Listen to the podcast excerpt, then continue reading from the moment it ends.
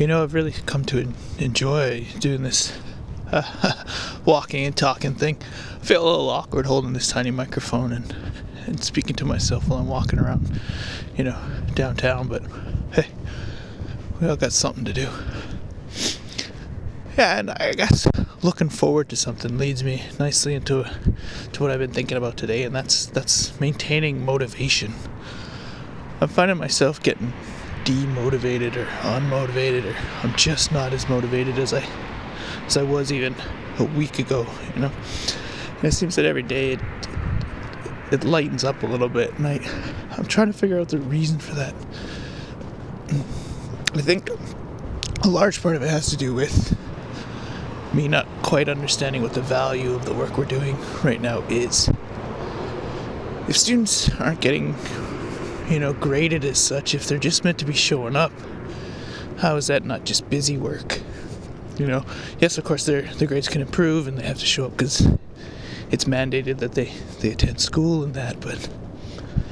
But so what? Like, aren't aren't aren't bigger things happening in the world right now that we should be worrying about? Aren't there different issues that we should be trying to address and fix and you know come to terms with so i i don't know if the work we're doing now is as important as it was even a month ago like 6 weeks ago when the world was normal. And and what is normal anymore? Like we we have to do all these things to to maintain a sense of normalcy but how do you do that? Now I haven't read the Gulag Archipelago like I meant to a couple years ago or in university, you know, but it's still sitting on my bookshelf. And I have every intention of reading it. But I know that, you know, the people in there they they had to do things like shave and, you know, keep themselves clean, you know, button up their shirts in order to feel normal. And that's what kept them alive. That's how they survived. It was the people who stopped shaving that died first and that, that's an interesting thing is that we we become so mechanized in a way. We're so driven by routine that you know we need to feel quote unquote normal. And i don't know that that's the best approach in these circumstances. I think in some respects it's more important to accept the circumstance that we're in and not try to change it but try to adapt to it. And that's one thing that people are amazingly good at is adapting changing you know? People are malleable and that that's that's what's led to our survival. And, and we're trying to resist that. So so i don't know. So coming back to my original point though i don't, I don't know what the motivation of what we're doing right now is. Are and whatever it is are we doing a disservice to our students by you know trying to impart on them that school is still relevant and important? Is it is it I like today, right now at whatever 9:15 on Wednesday evening. I don't believe that it is. I think that, that, that there's more to whoa, there's more to, to be done than what we're doing in the five hours a week that we're we're allotted.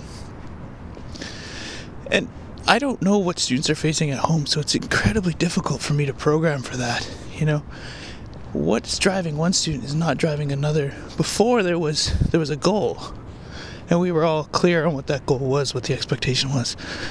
But that doesn't exist anymore.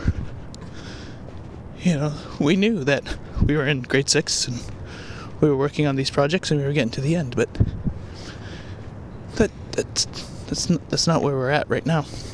So I don't know. I'm I'm finding it difficult to to be motivated by, you know, the reasons or the justifications I currently have, and, and I'm trying to figure out what you know my justifications and my expectations are for myself in order to to find the motivation to do the work. You know, to find that drive to want to go outside in minus two in the middle of April and record this into a tiny microphone while walking around downtown.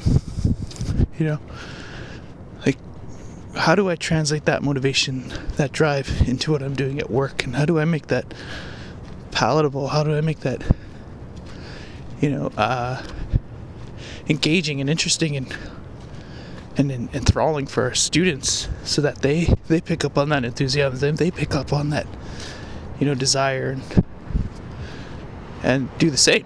Now, learning should be done for its own sake, I think, and that's that's something definitely try to instill in students is that intrinsic motivation, and maybe that's what we need to do right now is to tell students that it's, you know what, pick a topic that you're interested in and go for it.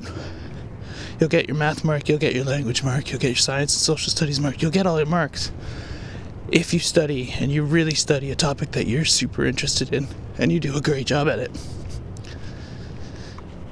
And maybe that, that that's what we need to do right now is adjust to that situation and make those changes and you know look at the curriculum and see where we can play where we can navigate in order to meet our requirements